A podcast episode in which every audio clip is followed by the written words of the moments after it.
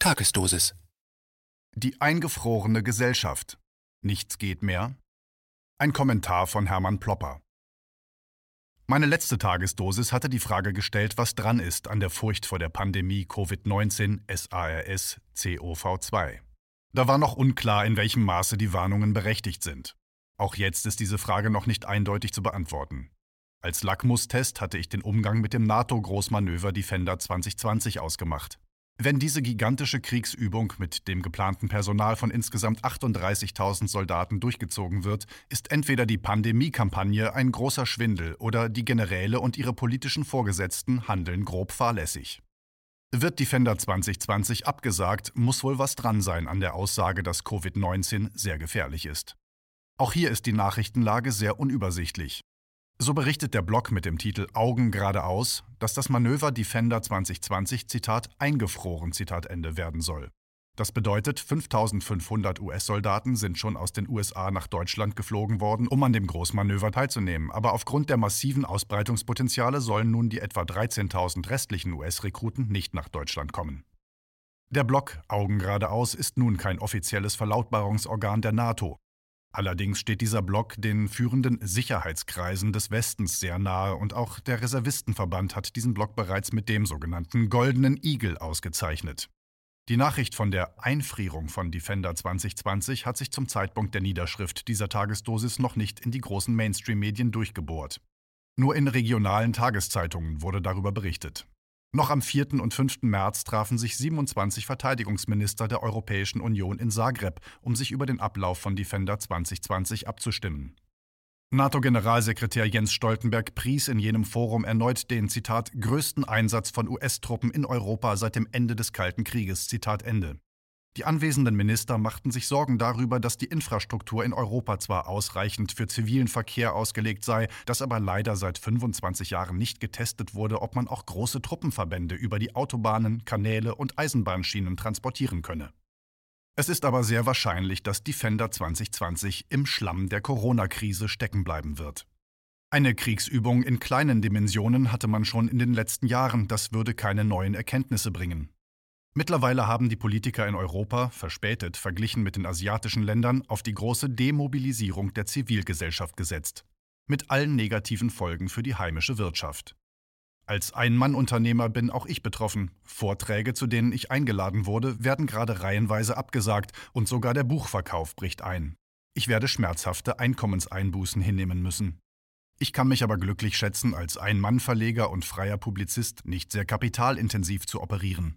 Ich habe keine größeren Büro- und Lagerräume gemietet und muss keine sozialversicherungspflichtigen Angestellten bezahlen. Wäre das der Fall, würde ich jetzt gerade in die Schuldenfalle und nachfolgend in die Insolvenz plumpsen. Schlimmer trifft es mittelständische Unternehmer, die Geld vorschießen müssen, um Projekte durchzuführen und die fixe Kosten bedienen müssen. Und hier zeigt sich die ganze Nacktheit unserer marktradikal gewendeten Gesellschaft. Es gibt keine Puffer mehr, wenn die Aufträge wegbrechen. Keine öffentlich-rechtlichen und genossenschaftlichen Sparkassen sind noch in der Lage und willens, großzügige Kontoüberdehnungen zu tolerieren. Aber noch viel schlimmer trifft es natürlich das Gesundheitswesen. Zitat Ein Drittel aller Krankenhäuser in Deutschland ist der öffentlichen Hand mittlerweile durch Privatisierungen entrissen worden. Es gilt nicht mehr der Grundsatz, Kranken zu helfen, sondern es geht um Gewinne, Renditen und Dividenden. Krankenhausabteilungen, die Gewinn abwerfen, werden gefördert. Intensivstationen sind indes extrem kostenintensiv und nicht rentabel zu machen. Aber genau jene Intensivmedizin würde im Fall des Falles von Corona massiv in Anspruch genommen. Die großen Krankenhauskonzerne machen massiv Druck, Kosten einzusparen. Und wo kann man Kosten einsparen? Beim Personal natürlich. Zitat Ende. So formulierte ich in der letzten Tagesdosis. Und so wird dieser Offenbarungseid aktuell in der Mainstream-Presse der mittlerweile fatalistisch und sarkastisch gestimmten Öffentlichkeit von unserer Bundesregierung kommuniziert. Zitat um die Krankenhäuser für Corona-Patienten in Deutschland freizuhalten, sollen nach dem Willen von Bund und Ländern alle planbaren Operationen, Aufnahmen und Eingriffe verschoben werden. Dies solle, soweit medizinisch vertretbar, ab Montag für unbestimmte Zeit gelten, heißt es in einem Beschluss von Bundesregierung und den Ministerpräsidenten.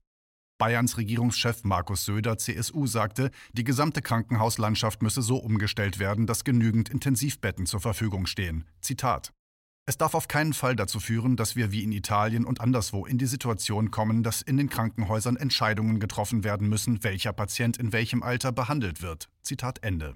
Wir tun was.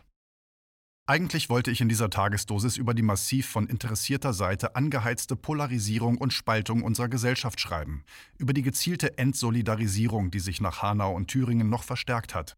Nun erlebe ich aber gerade auf der Straße und in den Geschäften eine gewisse feierliche Ernsthaftigkeit. Da will ich nicht stören. Zarte Pflänzchen des Wir-Gefühls nicht mutwillig zertreten. Eine in sich gekehrte Abkapselung der verängstigten Mitmenschen ist auch zu spüren. Letztes Wochenende tobte in unserem Universitätsstädtchen noch ein ausgelassenes Amateurrock-Festival mit jungen Musikern, die aus sämtlichen Partnerstädten angereist waren. In den diversen Clubs und Kneipen war nichts zu spüren von Quarantänestimmung. Am letzten Mittwoch bei der beliebten Ü30-Disco im soziokulturellen Zentrum war es schon etwas ausgelichtet und man hatte viel Platz zum Tanzen. Letzten Abend allerdings bin ich mit dem Fahrrad durch die Stadt gefahren und außer zwei Bierflaschen schwenkenden Jugendlichen sah ich rein niemanden auf der Straße. Ich komme mir schon rebellisch vor, so ungeniert die leergefegten Straßen zu befahren, und die bierschwenkenden Jugendlichen lachen mir verschwörerisch zu. Ob wir nun eine Wiederkehr jener Solidarität erleben werden, wie sie nach früheren gravierenden Einschnitten wie der Schneekatastrophe im Winter 1978-79 oder der Sturmflut 1962 erleben durften, wird sich noch zeigen. Im Allgemeinen führt sogar heute noch eine gemeinsam erlebte Gefahr zu einem Zusammenrücken und Hintanstellen von Animositäten. Das merkt man immer wieder, wenn im Internet eine Warnung vor einem Computervirus oder einem Trojaner umgeht. Plötzlich sind alle in der Abwehr des äußeren Feindes geeint. Vielleicht hat ja die Corona-Geschichte das Potenzial, die wachsende Spaltung in unserer Gesellschaft wenigstens vorübergehend zu kitten. Wenn es uns allen wieder besser geht, komme ich auf das Thema Polarisierung der Gesellschaft von oben gerne wieder zurück.